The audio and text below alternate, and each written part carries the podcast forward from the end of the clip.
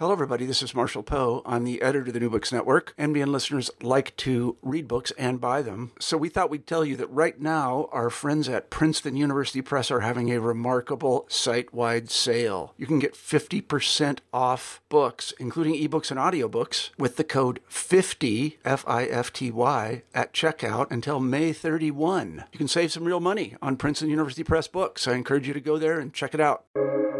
Welcome to the New Books Network. Welcome back to New Books in Intellectual History. I'm your host, Stephen Dozman.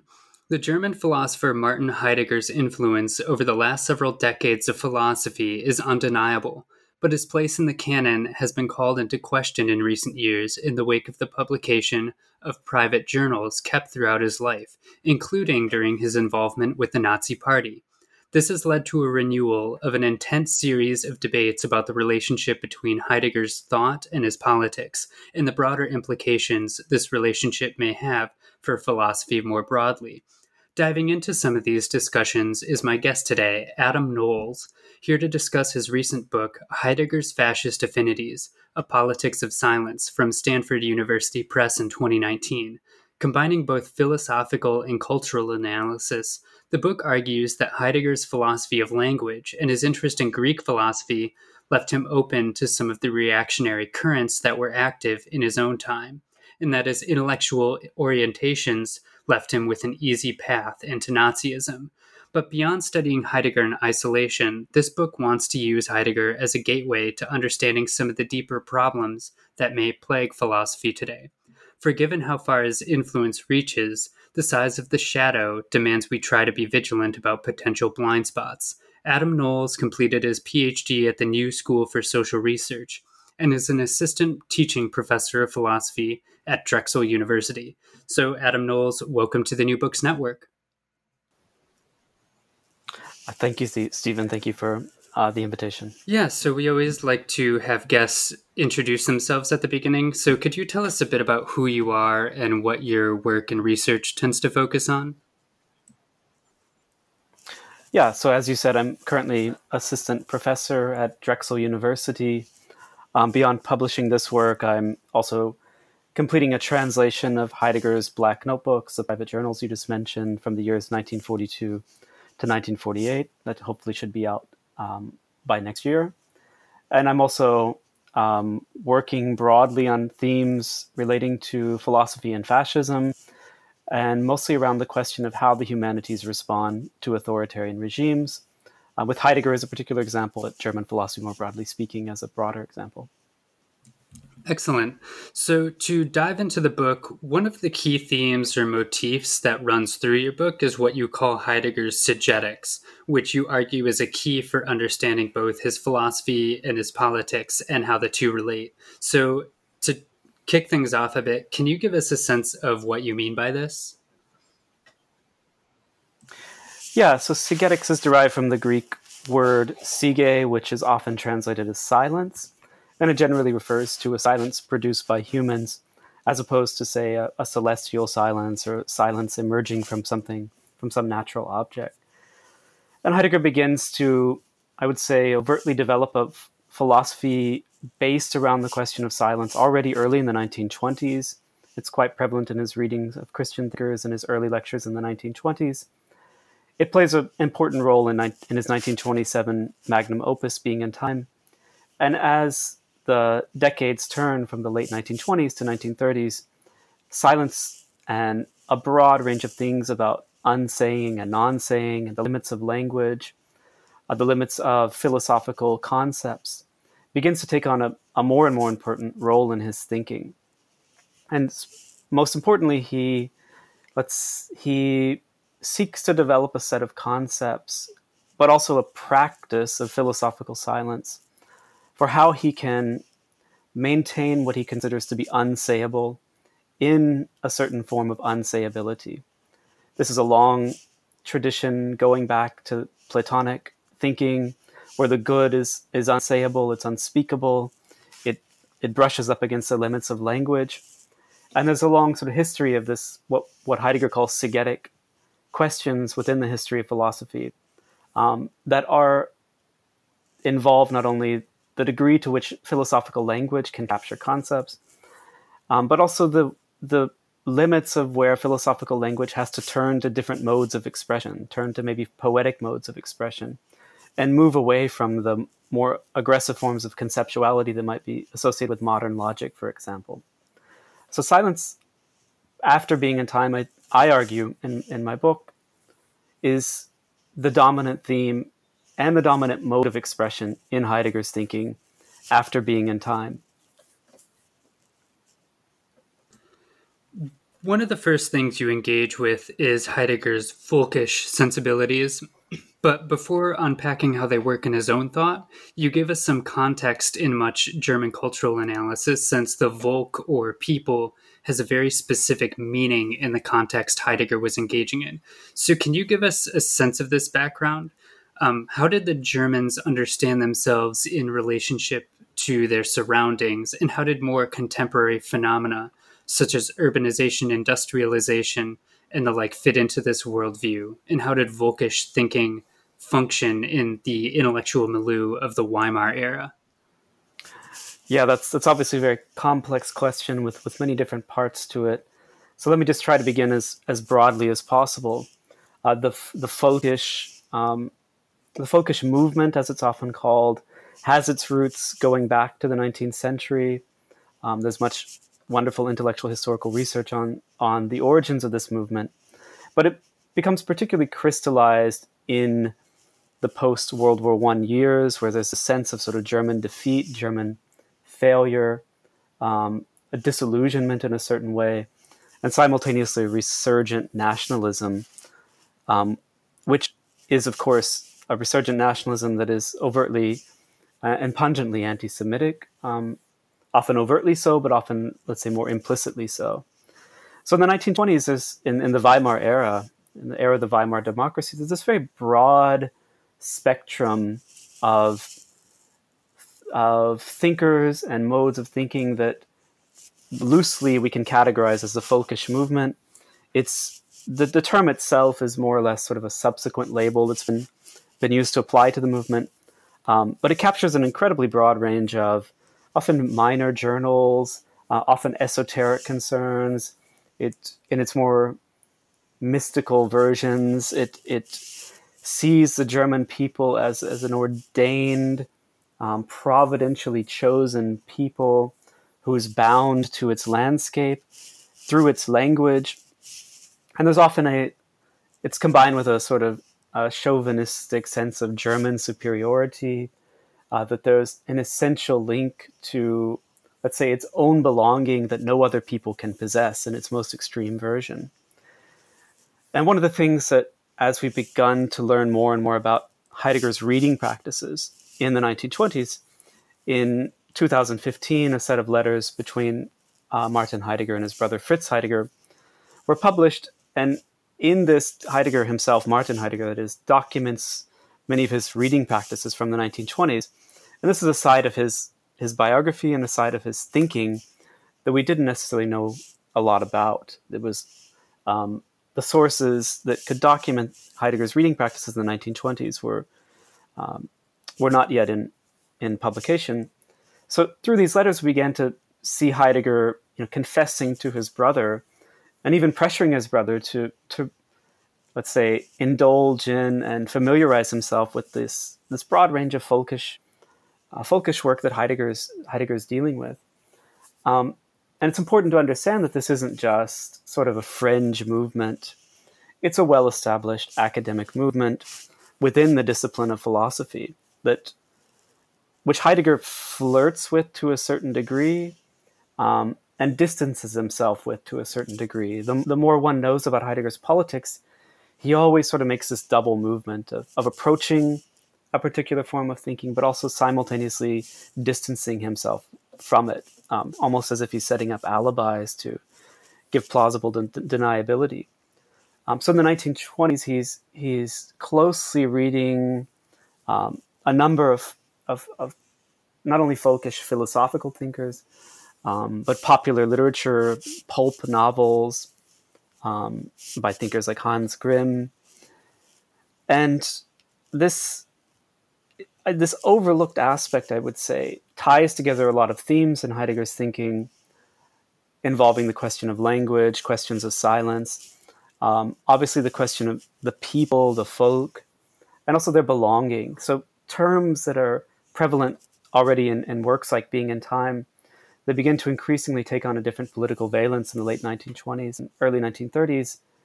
Um, there's a set of what I call affinities, based on the title of the book, that that Heidegger expresses a close affinity to certain aspects of the folkish movement, um, but often, let's say, puts it into an ontological guise. Um, so he's, I, I think it's fair to say that he's that he's a folkish thinker. This is not necessarily new to my book. Um, Pierre Bourdieu, for example, is almost 50 years ago had encouraged us to read Heidegger along the folkish movement.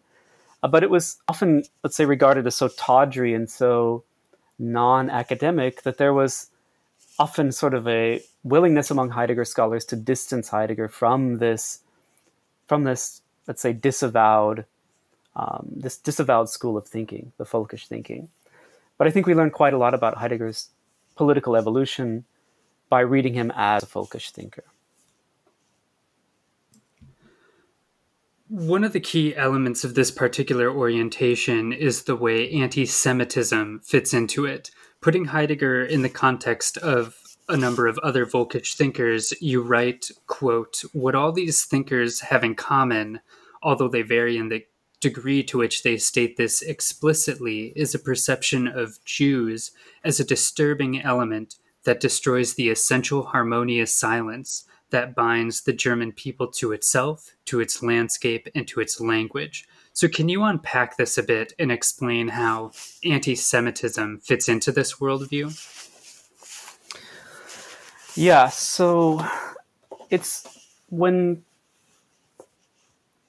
when the Black Notebooks were published, um, beginning in 2013, 2014, one of the initial readings of Heidegger's anti Semitism was that he had invented what was called ontological anti Semitism, that he'd given a philosophical, metaphysical, ontological valence to anti Semitism.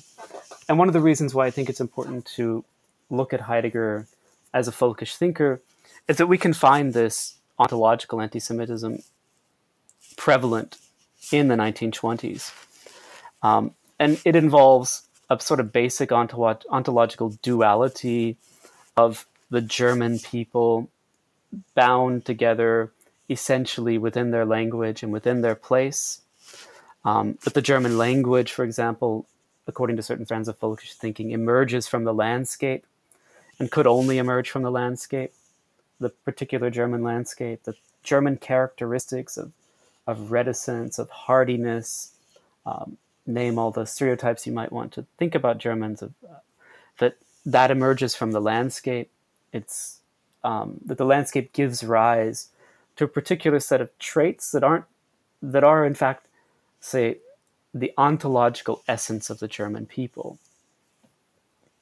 And the element of anti Semitism that is certain thinkers, let's say, implicitly gesture to, and certain thinkers um, overtly endorse, is the the duality of the gathered, connected German people in their essence and the so called dissevering or scattering influence of, of outsiders, the most important outsider being Jews, um, particularly assimilated Jews living within German society, according to the anti Semitic discourses, as a sort of hidden polluting element that destroys German thinking and German language and German connection to the landscape um, from from within. That it's a, it's a um, secret enemy that h- attempts to hide itself in order to lead the German people to their own self destruction. This is a well established folkish discourse going back, you know, at the at the latest going back to the 19th century. But when we begin to see. We learned a lot about Heidegger's anti Semitism with the publication of the Black Notebooks. Um, he was incredibly careful about how he expressed himself in public, and the sources for documenting his anti-Semitism were sparse. We we had passing references that were clearly anti-Semitic, um, but what we learn f- far more about from the Black Notebooks is the degree to which Heidegger participates in this well-established folkish form of anti-Semitism that is justified ontologically and justified philosophically as saying the German people belong amongst themselves. The Jews belong amongst themselves and should be separated from German society.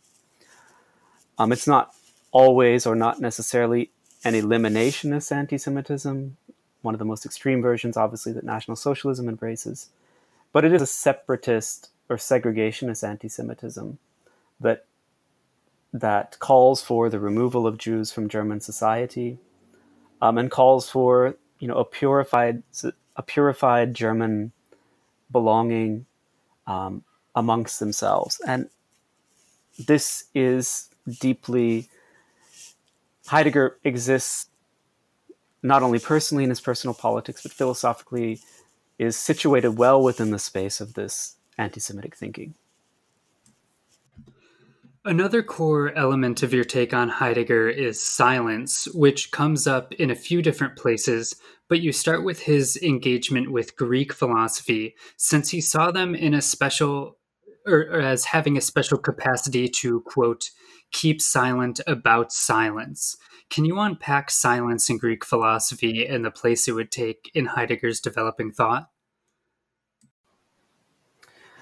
Yeah, this is uh, once again, a very complex question, which I'll try to sort of um, answer in the most compact way possible. So, to start answering the question, I, to a certain extent, it's important to understand that we're dealing with not so much with Greek philosophy per se, but with what Heidegger makes out of Greek philosophy.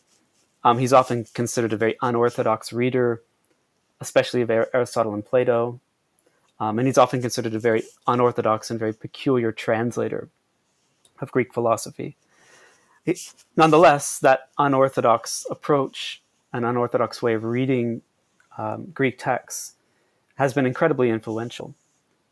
Uh, so we could we could have a debate to the extent that this is, let's say, a viable portrayal of Greek thinking, or it's a highly peculiar portrayal of Greek thinking that's specific to Heidegger and is effectively a Heideggerian invention. Um, we don't have to adjudicate that question now. It's not essential for us to decide because what I'm interested in is how Heidegger works with the Greeks and what he makes of the Greeks and what role they play within his own thinking. And one of the core elements he defines in Greek philosophy is not only in Greek philosophy, but what he, what he calls Greek Dasein, Greek existence, or Greek being, is also very similar to the folkish connection to the landscape and language, is for Heidegger, the Greeks dwell essentially within their place, within their language, and an essential connection to being. Um, this connection is so essential that kinds of questions that arise in modern philosophy for Heidegger don't even require um, being addressed or even being posed within the Greek existence because it's so close, as Heidegger puts it, to its primordial essence. Um, so there's sort of a strata of silence that exists within the Heidegger's conception of Greek philosophy. That the his idea of the Greek philosopher doesn't have to pose the questions about their own being that arise in modern philosophy because the Greek philosopher Aristotle uh, exists for example, exists so closely to tied to their own being that these questions don't have to be posed. Um, so in Heidegger's conception of Greek philosophy, there's it's the pedagogy or the training of philosophy is a training to silence, but there's a almost paradoxical circular element of it that the training towards or to silence has to emerge out of silence. That you have to have a silent disposition already to be suitable for philosophical training in order to further cultivate the capacity for silence. Um, so, in his many readings of, of of thinkers like Parmenides, of thinkers like Heraclitus, earlier readings of, of Aristotle or Plato, Heidegger describes philosophical thinking as a capacity for silence. And that, just to sort of reiterate, that capacity for silence has the duality of being a predisposition, but that predisposition enables you to acquire the philosophical capacity for silence, which involves not posing the questions that need not be asked, and also in a very Aristotelian mode, as we learn from Aristotle's from the Nicomachean Ethics, also letting the question taper off or dropping the question when it's reached the proper point of precision or the proper degree of exactitude. So philosophical in silence involves this this duality. One of the key elements in your approach to Heidegger is his analysis of language. So it's perhaps worth turning to Being and Time, which you say doesn't give us a thorough or complete philosophy of language that some other philosophers might give us, but he does lay some interesting groundwork by situating it in his existential analysis with themes like logos, discourse, and disclosure, and situating a particular understanding of silence within that. So, can you give us a basic sense of how language and silence function in his thought here? Yeah, once again, a, a, very complex question, and you know, any discussion of being in time is is is a very complex discussion. But let me try to cut through to a few basic themes. Um, one of the most interesting ways to look at the evolution of Heidegger's thinking is to look at the ways that he goes back and rereads Being in Time, and the ways that he let's say, maintains certain aspects of being in time and continually revises other aspects of being in time. And with regard to language, I would say he, you can see him doing something or performing something in his philosophical language, which exceeds the bounds of his own conceptuality. So, what I try to, to, to identify with regard to silence, with regard to language, is a, an, a tension that runs throughout the work. That he's he's doing something with his own philosophical language that he's not yet able to describe, and I think that's an incredibly productive tension that he um, doesn't yet understand is operating within being in time at the time of writing. But as he goes back and and rereads the text and revises his understanding of language, you can see him coming to terms with the gap between what he was doing and what he was able to to overtly articulate. And what he's what he is lacking in being in time is a way to describe what you might call the positivity of silence. The way to describe silence as something other than a lack, as a privation or something negative. That he's performing that in a certain way. So, most famously in the call to conscience in Division Two of Being in Time, which is a silence call, a silent call. It says, you know, as he famously writes, it says precisely nothing. But where he's struggling ontologically in his analysis of what he's actually doing is that he doesn't yet have a set of metaphysical or ontological concepts to describe that nothingness in positive terms he he struggles. He he he reaches a point of unexpressibility in his own thinking when he tries to articulate what what is it that silence can do and when we see what silence can do as a as a way of non-saying as a way of actively not saying something um, he he's lacking the ontological framework to describe that so there's a, there's this tension that he's I think it's a very productive tension. I think it sort of drives him to to go back to these questions in a way that that he later finds in Aristotle's metaphysics a set of terms through Aristotle's concept of steresis, which is often translated as privation, which he interestingly tra- begins to translate as withdrawal uh, later in his analyses. Um, so being in time is a is that's it's not that there's a failure to have a complete philosophy of language. What, what I think he would say about his own book is that it works with a well formulated philosophy of language that even Heidegger himself can't yet describe or can't yet put words to.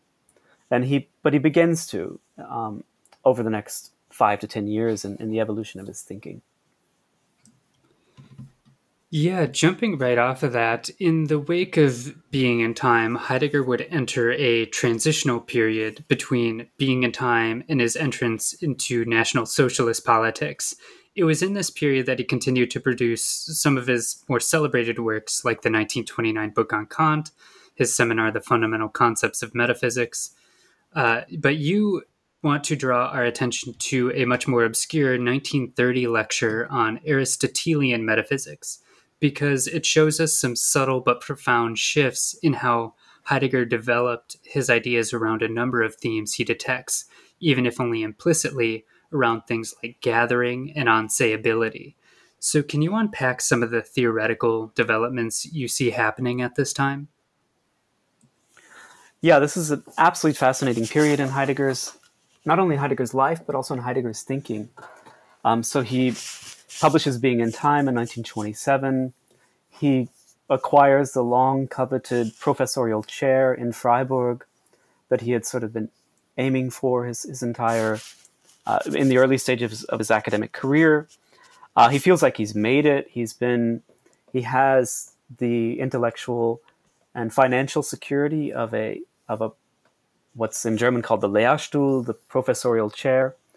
Um, he's been able to return more or less to his his beloved homeland in southwest Germany, and it's he begins to let's say unfold a, a very experimental set of analyses and experimental set of questions um, with in an incredibly productive time. So you mentioned the Kant book, for example, which I don't necessarily address, but it it's um, you know highly unorthodox reading of Kant, which garners a lot of almost enemies for Heidegger.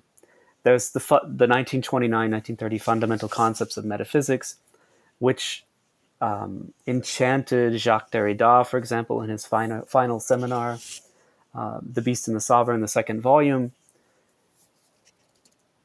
And but am- amongst this, he there's almost sort of an inconspicuous Aristotle lecture um, on Aristotle's Metaphysics Theta one through three, it's a very typical s- style of lecture that Heidegger gives. It's you know in it's his public lecture course. It's part of his requirements as a professor that he gives a public lecture course every semester.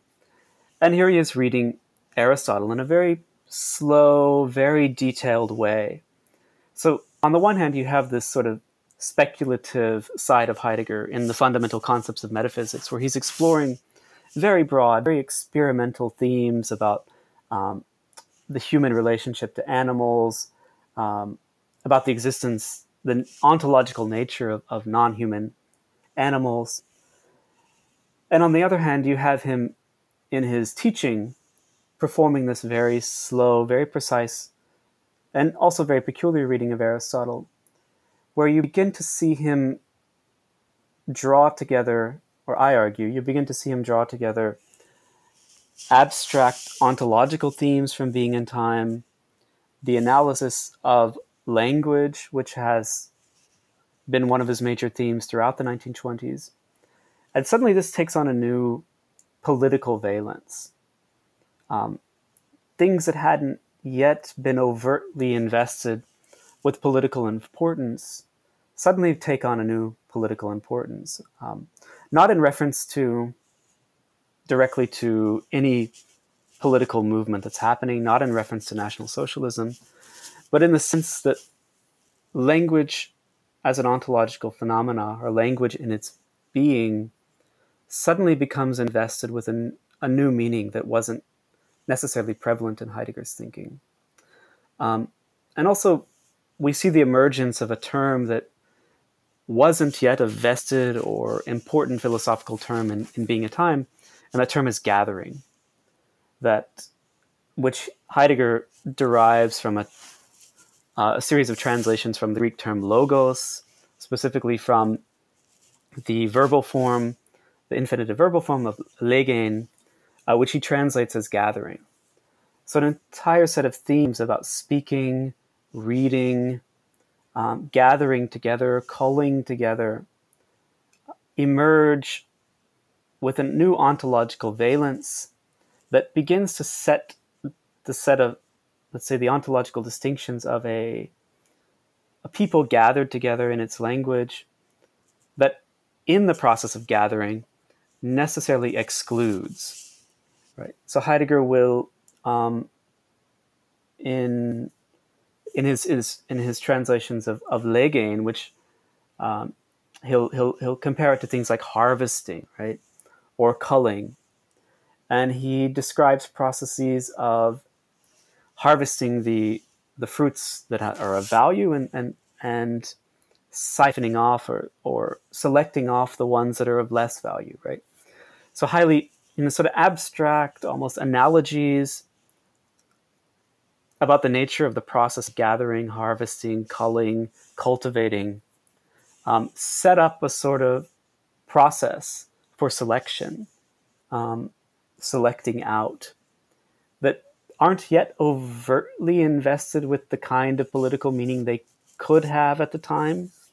Obviously, processes of eugenics, for example, will use the very same kind of language, but he establishes the framework in an abstract analysis of, of, of language as a process of gathering together, of, let's say, writing a poem as the process of selecting out the proper words while leaving off or leaving out the words that don't belong. Right? So we have, we see him developing an analysis of what is not yet overtly political, but with the slightest sort of modifications can be vested and also with can be vested with deep political meaning, but also with a, a knowledge of not only the growing national social, socialist movement at the time, but also of the völkisch movement. We can already see how these echo um, themes developed by völkisch thinkers. Uh, specifically, I, I, didn't mention in the previous question his colleague and colleague in Freiburg, Ludwig Ferdinand Clauss, who was also a philosopher trained under Husserl, who is more overtly anti Semitic in his writings in the 1920s, who reveals an extraordinary set of, let's say, affinities with Heidegger's thinking at the time. Delving even further into Greek philosophy, you look at the role of various forms of silence in the ways they function in Greek thought. And we talked a bit about this earlier, but here you later on you hone in on some very masculine forms of discipline and control. So before turning back to Heidegger, can you tell us a bit about the role silence here functions in Greek philosophy? Yeah, so once again, this is the, we can raise the question are we dealing with Greek philosophy or are, are we dealing with Heidegger's idiosyncratic construction of an image of Greek philosophy? Um, we can save that debate for a later time. But working within what Heidegger makes of Greek philosophy, um, and returning back, to, you know, to the themes of of of, of silence, what in specifically silence in philosophical training, that you have to have a, a silent disposition, which is further cultivated through philosophical training to lead you to a practice of silence as a philosopher. But the fundamental the fundamental trait that one must have in order to reveal this philosophical disposition is a form of self mastery. Um, that you have control over yourself. So you can, it's, you just, you know, think about a text that is incredibly important for Heidegger's philosophical development, to look at the Nicomachean Ethics and look at the way that um, Aristotle's judgmental of things like gregariousness or Aristotle's judgmental of the the person who can't stop talking, or the way Plato you know portrays democracies as spaces of uncontrolled and unruly chatter uh, where the masses are, are talking too much. Just based on those brief examples, we can sort of think about the role that philosophical training has in um, cultivating silence, but that cultivation requires an underlying capacity for silence, which is within, for example, Aristotle's thinking, which is something that one is more or less endowed with. um, if one is not of the proper disposition, then one doesn't even have the underlying set of conditions to cultivate or train philosophical silence. Uh, so within, I would say, fundamentally within Greek thinking and in as a broad distinction, this is this is a male capacity, right? It's doesn't mean that all men are endowed with it. There is, for example, within Aristotle or Plato as well, there's always a concern with overly feminine males who don't have, who tend to also be considered overly chatty. Um, so this is a particular capacity that is exclusively available to particular men, and the partic- a subset of those reveal the disposition necessary to take on the long training for further self mastery within within philosophical as let's say as what's required to become a philosopher and what has to be trained further to develop develop a, a philosophical practice. So silence is absolutely essential, at least in Heidegger's conception of Greek philosophy, as basically the fundamental trait required of a philosopher. Yeah, to develop this a little bit more, uh, Heidegger picks some of these themes up, particularly around you connected to the idea of attunement uh, and the discipline required for philosophical pedagogy, as well as some key political questions he's thinking about at the time. So, can you unpack what Heidegger's picking up in the Greek thought and how he's developing it for his own purposes? Yeah, so there's an attunement is um, one term that is an, an entire that Heidegger uses quite frequently, beginning in the late 1920s, after being in time, even within being in time.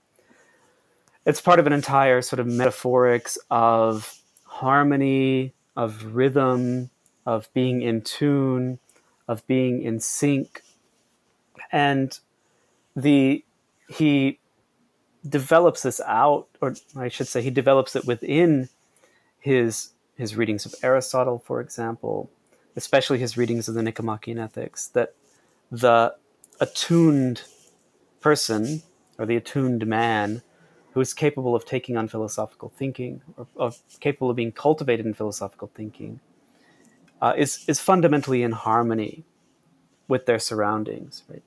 So he, links us to what he'll call stillness. And to understand the stillness, it's not the lack of motion.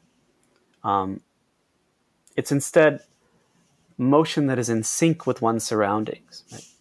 So the the man who has the philosophical disposition that can be cultivated within philosophical training, the disposition for silence, reveals a certain stillness that is in tune with the surroundings.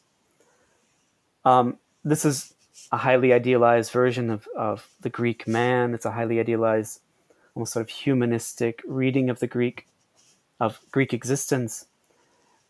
But it's also one that is tied with the kinds of image that's made of, of the German or the German people or the gathered together German collective within völkisch thinking. Um, so once again, if we were to read Heidegger in conjunction with his contemporaries such as Ludwig Ferdinand Clauss, Uh, Walter Darré is another völkisch thinker. I read him alongside. Uh, we find within Darré and within Clauss a very similar portrayal of the German people, of the German, most often the German man, who's a reticent character, uh, who doesn't use unnecessary words, who has an underlying disposition for silence, uh, who expresses himself as sparsely as possible, uh, often just in grunts or in syllables. Um, and in parallel, Heidegger is presenting an idealized, idealized version of, of the Greek man, specifically the Greek philosopher, um, as a similarly reticent, a similarly silent figure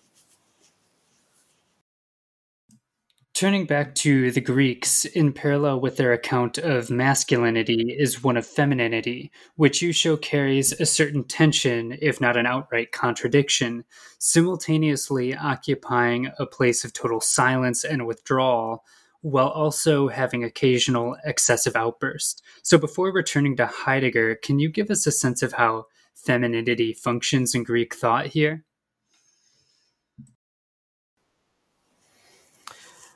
Yeah, so, and here I draw on a, a broad range of thinkers such as uh, Luce Irigaray and, and Jacques Derrida, number of influential readings of the Greeks in, in post war continental philosophy, that in opposition to this idealized Greek male who is under con- full control of his, his cultivated self mastery, who is the sovereign over, over his own existence and specifically over his own voice and his own utterances, um, that's posited against this sort of unknowable, uncontrollable um, figure of the feminine within Greek philosophy, uh, with it, even within you know, Greek politics. That there is, in opposition to the fully self-controlled, sovereign, masculine figure, there is this idea, this discourse of the feminine as completely beyond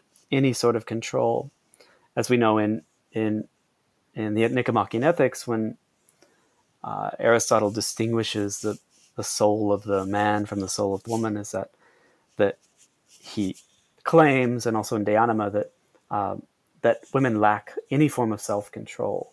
They can't that they have uh, logos but can't control their own logos, right? Um, so Heidegger is I would say,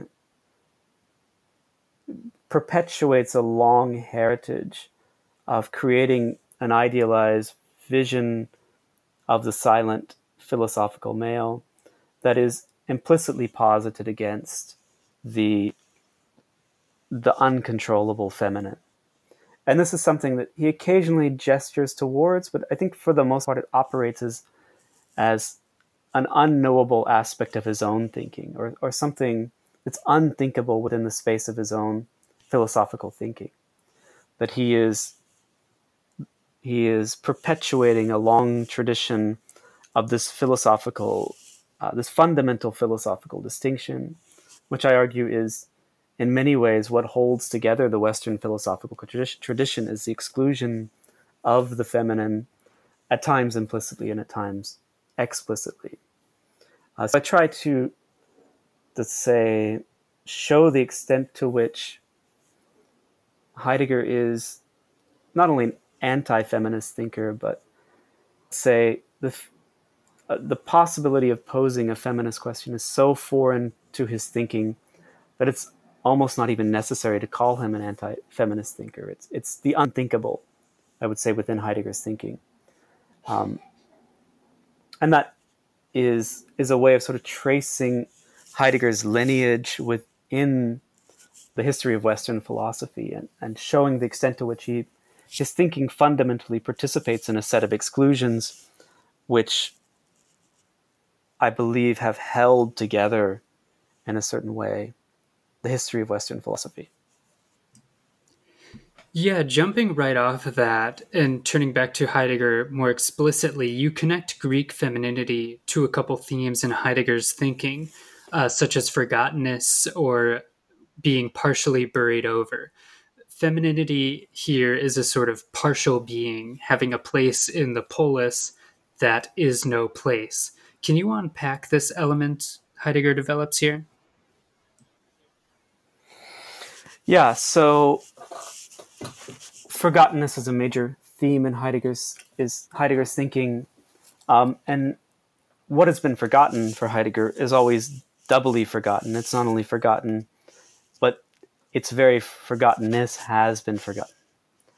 Um, and this applies for Heidegger. This applies to the question of being. Being has been forgotten, and it's moreover been forgotten in its forgottenness. I try to apply the same this is very much coming out of, of, of Luce Irigaray's readings of Heidegger and readings of the philosophical tradition more broadly speaking, is to situate the feminine as doubly forgotten within Heidegger's thinking. Um, as a way to trace the fundamental exclu- exclusion that structures Heidegger's thinking, and of course not Heidegger alone. In this, to this extent, he's uh, he's very much working within the established frameworks of of, of 20th century Western philosophy. Um, but one reason I seek to stress that, and one reason I seek to stress that within the analysis of Heidegger's politics, let's say his racism, just to put it more bluntly, is that this very same forgetting or the feminine as for as belonging to but outside of the polis within Greek political thinking that the the feminine is structured as a disturbing element. Um, it's the enemy within even the the Greek man is is constantly feeling threatened by this being that he's reliant upon, um, and a great amount of paranoia surrounds the the fact that the that women control the bloodline in a certain way, and that Greek men need to find a way to to take control over this.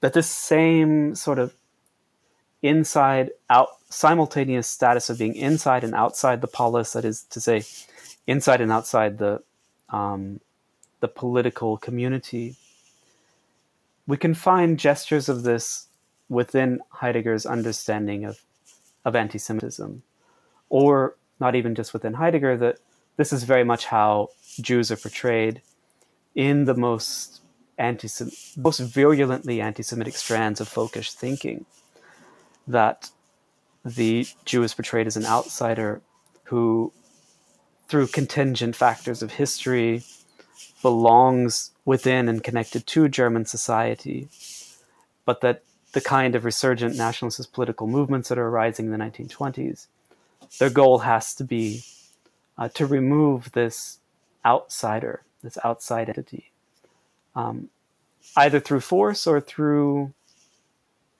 um, well, effectively through force, most likely. But so there's once again the treatment of the feminine and the forgetting of the feminine.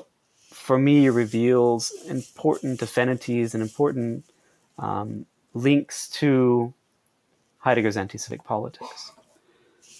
Turning to the final chapter, you argue, along with what we were discussing in the first few questions, that Heidegger and others had a very romanticized vision of the Volk and their relationship to their surrounding land.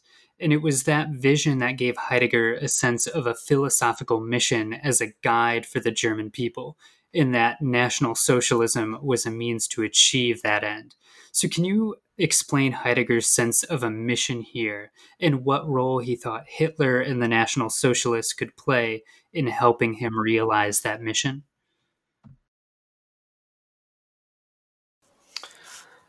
Yeah, it's a very difficult, obviously very delicate question, and it gets to the core of, of Heidegger's politics. Right?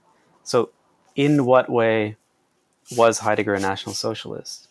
Um, let's we, we I think to answer this question, it's best to begin with some of the fundamental facts. We know that Heidegger joined the party most likely in mid March 1933 his party membership was issued on May 1st, 1933. But at that point, during the early year, early months, sorry, early months of Nazi rule, there was a massive backlog of applications for the party. Uh, so he probably filled out his application in mid March, six weeks earlier than it's issued. Um, simultaneously, we know through documents contained in the German Federal Archives and elsewhere that he is participating in a local political movement led by professors in Heidelberg and Freiburg, both in at the time in the state of Baden, important historical universities within the German university system.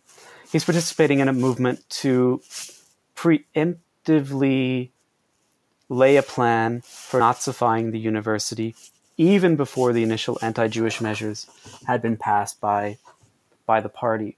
Uh, the major anti-Jewish measures come in early April. So in mid-March, Heidegger is participating in a movement whose mission statement is, according to the internal documents, to um, ensure that German universities wear a German face. That's a paraphrase, but I think it's essentially a quote from the document. Um, that German university instructors are ethnically German. So he's already planning how to restructure his own university, Freiburg University, um, restructure it as a place cleansed of Jewish influence, um, which of course means removing Jewish professors and later enacting quotas on the number of Jewish students are allowed to enroll. So there's the fundamental facts are we have someone who is we can see in his his political life is dedicated to an anti-Semitic nationalist movement. Um, what is the nature of Heidegger's National Socialism? Is on the one hand there is this vulgar, highly personal uh, power politics that he's involved in. We see him take on the rectorate, equivalent to being a university president, um, in April 1933. And we also can trace his maneuvers to try to take on a position of power within Berlin. I think it was, I and I would, if we had more time, I would I would work through the documents that, that show this. I think it was his goal to oversee the reform of German universities according to Nazi principles. I think he wanted to be something like, you know, the Minister of Education or to have an equivalent function within the Nazi state. So all of this is happening within Heidegger's life. Those are um, more or less sort of unimpeachable facts that we can prove through the documents. But simultaneously, we have a sort of philosophical vision of what National Socialism is. Um, and it very much involves for him a return to a form of belonging to the soil, um, to the German race, of course, as well. He is a, I, I, he is a völkisch racist, I would say, which means that he he doesn't so much think of the German race as um, tied to the blood aspect of a blood and soil ideology. But he very much thinks about a form of racial belonging that is tied to the landscape. That the German people emerge out of this particular piece of land with all of its climactic aspects. Um, the German language emerges in its modes of expression as an environmental phenomenon. This is classic völkisch thinking. It's also classic um, racist and racial thinking that we could go back to as far, at least as Kant. If we read Kant's anthropology, we can find similar strains of, of thinking.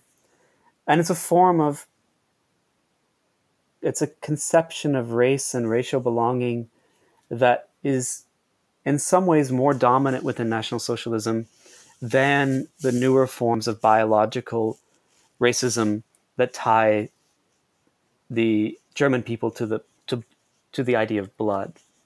Um, so for Heidegger, a what has disturbed the German people's relationship to their landscape is on the one hand technology, um, technology that let's say pulls us away from our the place where we're existing because it it it, it although it's you know something like an airplane which moves far too fast and disturbs our relationship to space and simultaneously our relationship to time. Um, but another polluting element that is disturbing the germans relationship to their landscape according to heidegger is is the jews. Um, and the but these are also always tied together one can speak about urbanization one can speak about industrialization and speak in an anti Semitic code, which Heidegger is deeply immersed in, without having to overtly express anti Semitic statements. So we already had, I would say, prior to the Black Notebooks, we already had let's say, Heidegger's affinities to this anti Semitic suspicion of, of technology, of progress, and but the Black Notebooks give us the philosophical understanding of the ontological underpinnings of Heidegger's particular fidelity to these discourses. Um, so he saw the National Socialism, just to, to wrap up the question, he saw National Socialism as a movement of, of cultural regeneration, of cultural renewal. He thought it would involve a renewed turn to the landscape uh, while turning away from technology. But he was simultaneously always willing to make highly pragmatic compromises with whatever National Socialism actually was in its existence. One key theme you bring up regarding Heidegger's Völkisch orientation is his connection with the land, most famously the Black Forest, where he himself spent much of his time in a small hut he built himself. So, this theme comes up most explicitly in a small essay that he presented over the radio titled, Why Do I Stay in the Provinces? it's here and in other similar works that there's a certain idolization of rural life where everyone, or at least everyone who belongs, quote unquote, is naturally attuned to certain rhythms. And there's no need to explain anything since everyone there is, quote, naturally a philosopher. So while it would be easy to read this as a simple, if romanticized view of rural dwelling to be contrasted with the hustle of urban life, you argue that there's a lot going on here politically in these pages as well. So, can you unpack what you see going on here? Yeah, I think that's an utterly, an absolutely fascinating short essay. So, uh, why do I remain in the provinces? Why do I stay in the provinces? And it's, it in many ways encapsulates the entire story of Heidegger's relationship to National Socialism. So just to offer some context to the the essay, um, as I mentioned, Heidegger reveals the ambition to try to take on a position of power in Berlin. He was well, very well situated within his within the region, uh, within Freiburg, and within the region of Baden. Um, he was well connected with part, local party politics, and I would say well informed of the situation and probably could have remained rector in Freiburg or sort of a local influential figure for as long as he would have wanted to. Uh, but his ambitions were far more than just being in a small university in southwest Germany. He wanted proximity to power. Um, he wanted proximity to Hitler, I would say. And but he's not the only one who wants to. So he's part of a group of philosophers. Uh, Ernst Krieck and Alfred Bäumler are among them as well. Er- Erich Jaensch. These are names that one might not have heard of, but were well established figures um, at the time.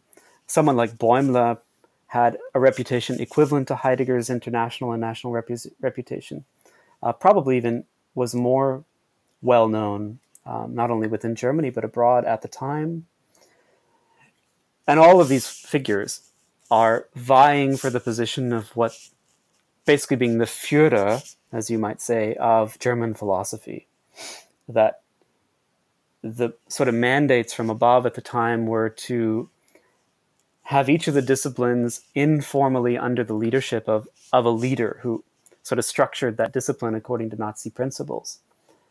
And there's a lot of behind the scenes fighting that's going on around around philosophy which is one of the most important disciplines at the time. I mean, the, the, the fame of German universities in the 19th century comes from the discipline of philosophy. So the Nazis are very interested in who has control over philosophy and what they're doing. And Heidegger is one of the, the pretenders to the throne, vying for primacy over the discipline of philosophy. By, I would say, early to mid 1934, he's been pushed aside by a number of internal machinations. Basically, uh, and Krieck, Alfred Bäumler and Ernst Krieck and Erich Jaensch, the other his his competitors temporarily got together and sent an you know a smear and attack dossier to the Ministry of Education in Berlin, around a 35 page dossier, which is in a, um, the Prussian State Privy Archives in Berlin, and they persuade the Minister of Education uh, to let's say they, they basically persuade him that Heidegger, Heidegger is not a viable candidate for this position. And they managed through their own temporary alliance, although they would soon become rivals themselves, they managed to push aside Heidegger. So his political ambitions are national level political ambitions are more or less thwarted by this time. And suddenly he begins to reinvent himself. Right? So due to this failure, his failure to negotiate a position of power, he begins to rethink his place as a professor within Nazi Germany. Um, he portrays this in his own denazification pr- procedure, uh, sorry, his own denazification proceedings as entering an apolitical phase of his life. Um, I don't, I, I don't, I don't think there's any such thing as an apolitical professor at a Nazi university. I think we have to look at this as a second distinct phase in Heidegger's political career under National Socialism, and it's heralded by this short essay called Why Do I Remain in the Provinces, which was um, read on the radio twice, once regionally and once in Berlin, and also published in the local Nazi party organ. Um, and this is the moment where Heidegger reinvents himself and portrays himself as the rooted man of the soil with close ties to the rural peasantry, with close ties to the farming community. Uh, the hut, as you mentioned, that he built himself was uh, he already had the hut, but and he'd been spending a lot of time there already. But he suddenly, let's say, in a in a public relations stunt, to I don't think it's an overstatement to call it that. In a public relations stunt, he portrays himself in a new light through this short essay, where he shows himself as, uh, you know, this reticent character moving effortlessly within the space of the the reticent peasants who were just going about their daily business of tending to the cows, tending to the harvest, mending the fences, um, worrying about their animals and their crops, that he belongs effortlessly and, and wordlessly among these people. Um, and this is simultaneous to a sort of a reinvention of Heidegger, not as the attempted ideologue of National Socialism, but instead as a an academic who produces the kind of work that is desired by the party and is and is safe to not, even, not only safe for National Socialism, but is actually what they want. Um, they one of the things that the party wants from philosophy professors is to participate in what's called Heimatkunde, which to translate would be sort of homeland studies. So, uh, the short essay, Why Do I Stay in the Provinces, is, I would say, his first entry into showing the regime I'm going to produce homeland studies. I'm going to produce the kind of scholarship and the kind of writing that is desired by the Ministry of Education and the Ministry of Culture. Um, so it's a very rich five, six page text, which I think encapsulates so much about this, this second phase of Heidegger's, the second political phase of Heidegger during National Socialism.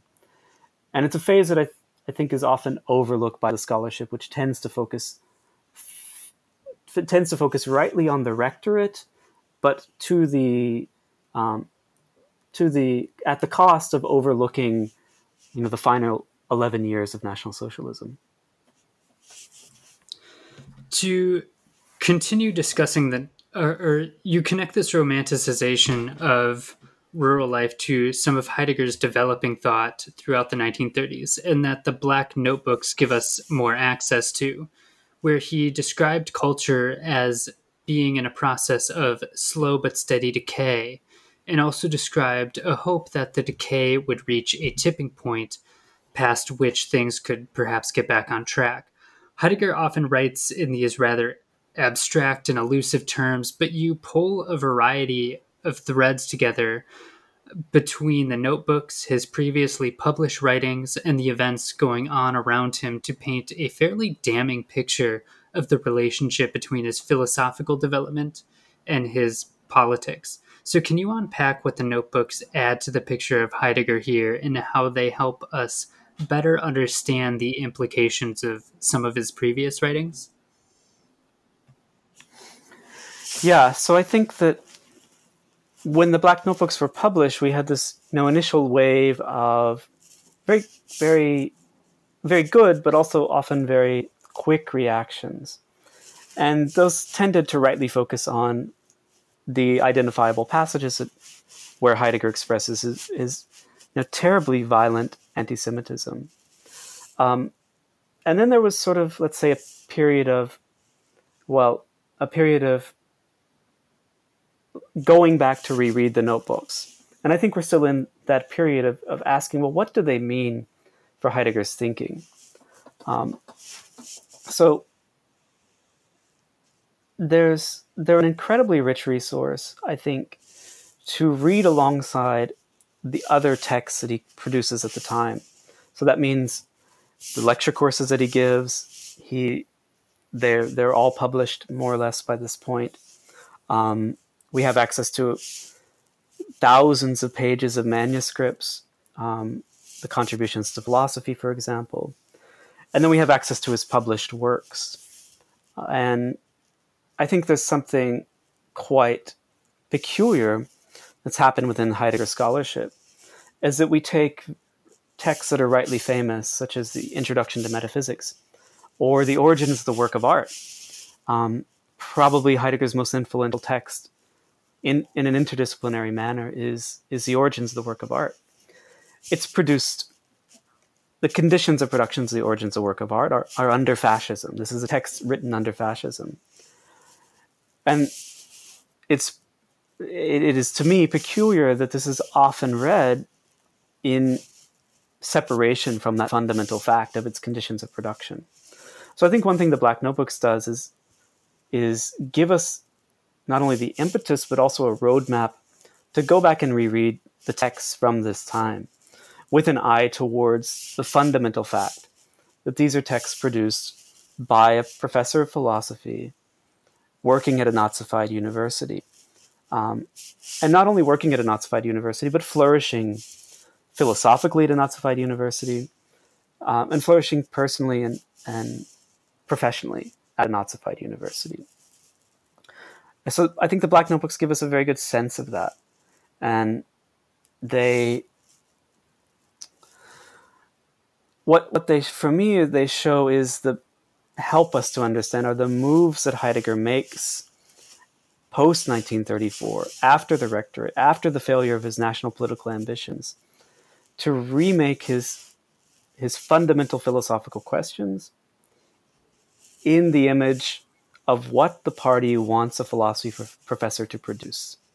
So, what do they want the philosophy professor to produce? They want their philosophy professors to participate, as I already said, in homeland studies, that usually means not only Germanic studies, that means regional Germanic studies. And they want you to participate in the sort of Philhellenism that was quite prevalent in Nazi Germany, right? So linking the Germans to the Greeks, a very active. And this is something that, that Hitler himself took quite seriously. Um, so this is what we can see Heidegger doing. We watch him turn to the poet uh, Friedrich Hölderlin in the early Nazi period. Hölderlin being, um, you know, fitting within the demand for regional homeland studies. He's he's uh, from Swabia, so uh, he's Schwäbisch in, in German. Um, and we also see Heidegger turning to a reliable body of Greek thinkers, uh, many of whom he hadn't dealt with in detail before. So we can see likewise we can see how this public this public aspect of Heidegger's thinking, either his lecture courses or the public texts, below beneath them is a strata in the black notebooks where he ter- where he vests the very things he's doing in public. In private, he vests them with overt anti-Semitic residences. So they're almost like a set of, I read them as a, um, an accompanying text, almost like a set of commentaries or addenda to his, his public philosophical work, where we can see that questions that he may not, even during the Nazi period, that he may not publicly vest with anti Semitic resonances. In private, he does it. Right? And that's often read as, as a defense for Heidegger, that he doesn't publicly express anti Semitism. But I think we have to remember that, um, keep in mind the, public relation that not National Socialism was always very, very good and very concerned with public relations vis-a-vis um, vis-a-vis the that's an international their international re- reputation, and it wouldn't necessarily have been desirable uh, for a philosophy professor to to or for a professor in general um, to publicly express anti-Semitism. But they're instead supposed to maintain a sort of level of um, level of reserve in their public pronouncements or in their writings. That Heidegger works that Heidegger is remains loyal to right? So he's that black notebooks help us understand how how good he was at navigating the demands and not only the demands but also the incentive structure of working within a fascist space of the Nazified German university.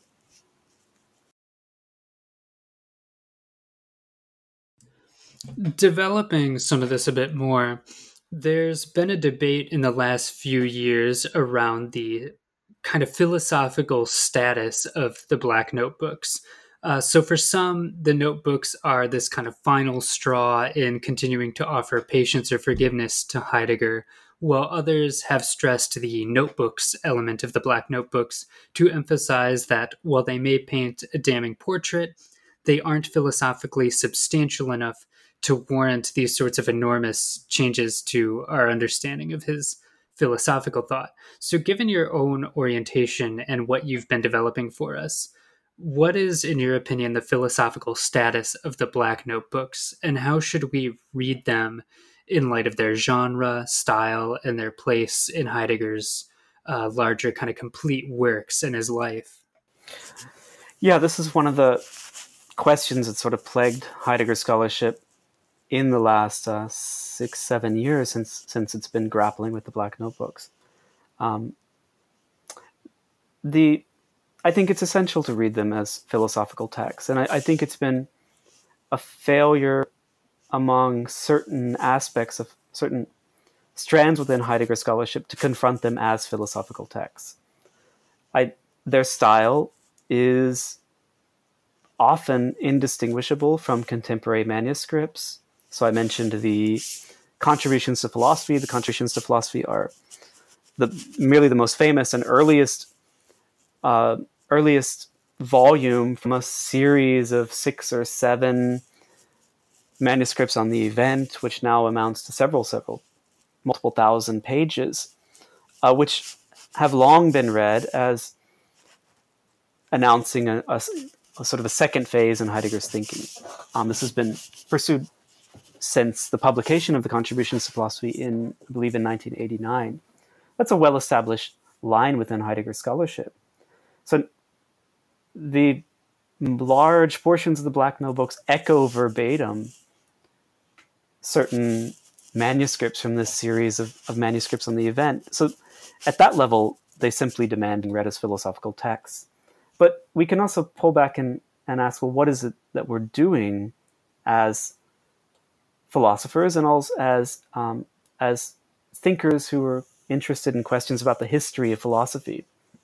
And I insist that attending to the conditions of production of philosophical texts is always a philosophical question. Um, and that's why, for me, it's essential to remember when we read any Heidegger text, where does it emerge from? You know, it emerges from primarily a, uh, a philosopher who worked within the German university system. That the German university system was the enabling condition of production of Heidegger's thinking and that doesn't have to determine all aspects of our reading or interpretations of Heidegger, but I think it demands to be taken into account. Now, specifically, when we're dealing with the era from 1933 to 1945, as I sort of said already, is that we have to remember that this is a thinker working within and flourishing within the Nazified fascist German university system. Um, so, the Black Notebooks are admittedly Heidegger's most autobiographical text in certain moments. So, we find him being particularly autobiographical during the rectorate, that is from April 33 to 34. And then we find him once again, almost to close the circle, being very autobiographical in the very late year, very late months of, of the Second World War, and specifically during the time of his denazification.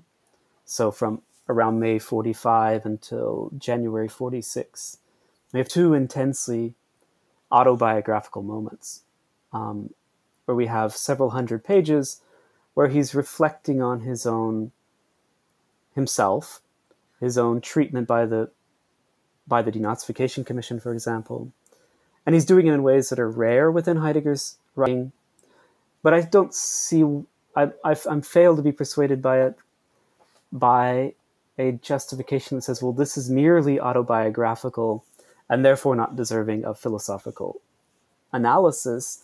I would say, on the contrary, precisely because it's autobiographical, it's all the and because it's so unique within Heidegger's, mm, you know, thousands of the hundred or more volumes that we have of Heidegger. These pages are so unique that they're specifically demanding of philosophical analysis, because it tells us we we learn so much about what he thinks about the institutions that make his thinking possible and the historical shifts around, for example, um, let's say the, the German defeat in World War II, the failure of the of the National Socialist Project, the failure of Heidegger's ambitions within that National Socialist Project, and the occupation of, of post-war Germany. There's these are not arbitrary events. These are events that are tied, as one can, as I try to show, that are tied to very specific shifts in Heidegger's thinking. In so just to summarize I just go ahead. Oh, sorry. Just to sort of reiterate the, I, I the challenge I think is that that needs to happen in Heidegger in Heidegger studies, um, and much of it is I don't I don't want to imply that it's not, is to go back and reread these classic texts, um, not only from the Nazi period but also before and after, it, through the lens of the Black Notebooks, with the Black Notebooks as a sort of roadmap for rereading Heidegger. Yeah. So in the epilogue of the book, you try to connect what you've developed uh, throughout the book to some larger questions about the relationship between the humanities and politics. So, part of the difficulty in addressing Heidegger's politics is not only the way in which Heidegger's thought was tied to a number of different cultural threads, but also has embedded in itself in a number of other fields throughout the humanities no matter where we go today, if we want to do humanities scholarship, we are often working to some degree in his shadow. So simply no longer reading Heidegger isn't a serious option for us. So, in closing, what do you think humanities scholars today should do with Heidegger? What questions need to be asked about his work, and what might it say about our own potential blind spots and potential for political complicity? or to ask maybe a bit more bluntly and in a way that might force the question a bit more aggressively, what would it mean to denazify philosophy in the humanities more broadly today? Yeah, thank you for the question. And this, this, I, these are the questions that, that drive me, and these are the questions that that I always have in mind when when dealing with Heidegger.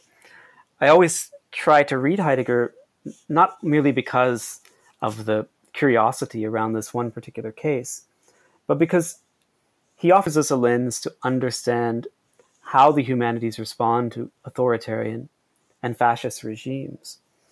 Um, we, it's it's easy to forget, and it often gets distorted. I would say in, in popular perceptions of National Socialism, that when we go back and look at the complicity of the universities and complicity of the professoriate, we of course think about scientists, we think about weapons production, we think about gas production, um, the development of Zyklon B, for example. Uh, we think about uh, the demographers who participated in the plans to colonize Eastern Europe. Um, and all of that is, or the, you know, the, the, doctors who participated in um, experiments in concentration camps or in the euthanasia program of mentally and physically disabled. And all of that is justified and all of that is, is essential. But we often forget that in 1933, when we had a fledgling fascist movement with a, a, a leader whose popular perception was still um, problematic, that as this movement needed to establish itself and needed to needed legitimacy, the most important f- professors and the most important the most important professors who were on the front lines of embracing National Socialism and letting it legitimacy came from the humanities. That on the forefront in 1933 were the were were disciplines like history, uh, philosophy, German studies, anthropology, but they responded to the call and played a very essential role in situ in establishing the legitimacy of a movement that was desperately lacking legitimacy. Um, in 1933, we're dealing with a movement that is looked at by the public as sort of a bunch of street thugs, as, as illegitimate, as anti-intellectual, and and it's the humanities professors like Martin Heidegger, like the other philosophers I mentioned, Ernst Krieck, Alfred Bäumler, who help lend legitimacy to this movement.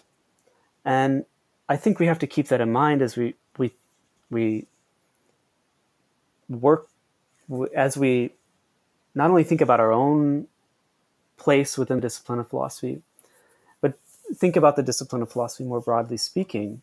Um, it, unlike, I would, well, to think about post-war Germany, it it did not denazify. There's, it's it's did German society at all denazify? I, the scholar scholarship would say, well, it denazified in a very insufficient way. Um, the denazification process across all four occupation zones was a relatively farcical process that made extraordinary compromises for the sake of German flourishing and economic vital uh, economic vibrance. That it made those compromises in advance, especially the Allies, and philosophy and the universities participated and benefited from that more or less sort of amnesty that was given. Um, so when we think about Heidegger, we have to think about how he benefited so immensely from a, from a process of, let's say, willful non-denazification. And for how long, you know, entirely dubious stories about Heidegger were allowed to allowed to still be expressed in legitimate scholarship. Um, including the sort of myth that dominated Heidegger's studies until the Black Notebooks, which was that Heidegger was a devout Nazi, but not an anti-Semite. I mean, it's it's an absurd premise that somehow was allowed to dominate Heidegger's scholarship.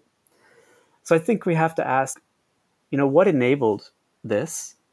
What allowed for Heidegger to be, um, for Heidegger to be perhaps the most influential post-war philosopher uh, within Western philosophy. He, he, I believe, is the most cited philosopher, just concretely speaking. Um, so the, the question that drives me is, is to get to the question, what would it mean to denazify philosophy? Would mean to not ask not only what enabled that, um, but what does it say about the discipline of philosophy that it did enable that? And I, I don't think there's a simple answer to that question. And I think that's an open question philosophers, broadly speaking, especially those who work within the realm of influence of thinkers like Heidegger, we we have to be vigilant to. Um, I do think it's essential, precisely because Um, I mean, I think it's essential to read Heidegger. We have to keep reading Heidegger precisely because we we see the ways in which the humanities um, are not don't let's say we see the ways in which the humanities can become the willing participants in fascist movements. Um, and I think that raises a lot of questions about our own universities, our own institutions, and I think should constantly remind us, just as I ask, what are the conditions of production of Heidegger's thinking, that academics in whatever discipline should always be vigilant to the question what are the conditions of production of my own of my own work of my own research? And what would it mean to say undertake a rigorous analysis of the political entanglements the lines of complicity that we already exist in? Yeah that's an excellent uh, thoughtful way to end. So as a final question what are you working on now yeah, so in the previous academic year, I was in Germany with a fellowship from the uh, Volkswagen Foundation and Andrew W. Mellon Foundation. And I was pursuing archival research on the discipline of philosophy in the Nazi era. The sort of guiding question for me is what did it mean to be a philosopher active in at a German university during the fascist period? And what did it mean to be a young academic who was trying to make their career? What did it mean to be a mid career academic? What did it mean to be a well established philosopher such as Heidegger, um, who's sort of in the middle, who's you know already a full professor by the time the Nazis come to power? Um, so, unfortunately, that work was disrupted by by COVID, by the global disruptions that we're all coming to terms with. I do hope to make it back to Germany when the conditions allow to return to sort of you know look at the careers of of academics who openly embraced National Socialism, who tried to keep a distance from Nazism, but nonetheless made their career. What is it? So someone like Hans Georg Gadamer, for example, what what does it mean to get a professorship during the Nazi period, but somehow manage to come out of the Nazi period in 1945 and present yourself to uh, to the Allies and to the occupying forces as someone with a clean political past. So I'm, I'm interested in these career trajectories of philosophers of all different political stripes who remained uh, who who were at, who active at German universities during the Nazi period. Excellent. So, Adam Knowles, thank you so much for being with us thank you, Stephen, for the thoughtful discussion, for the, the close reading of the book.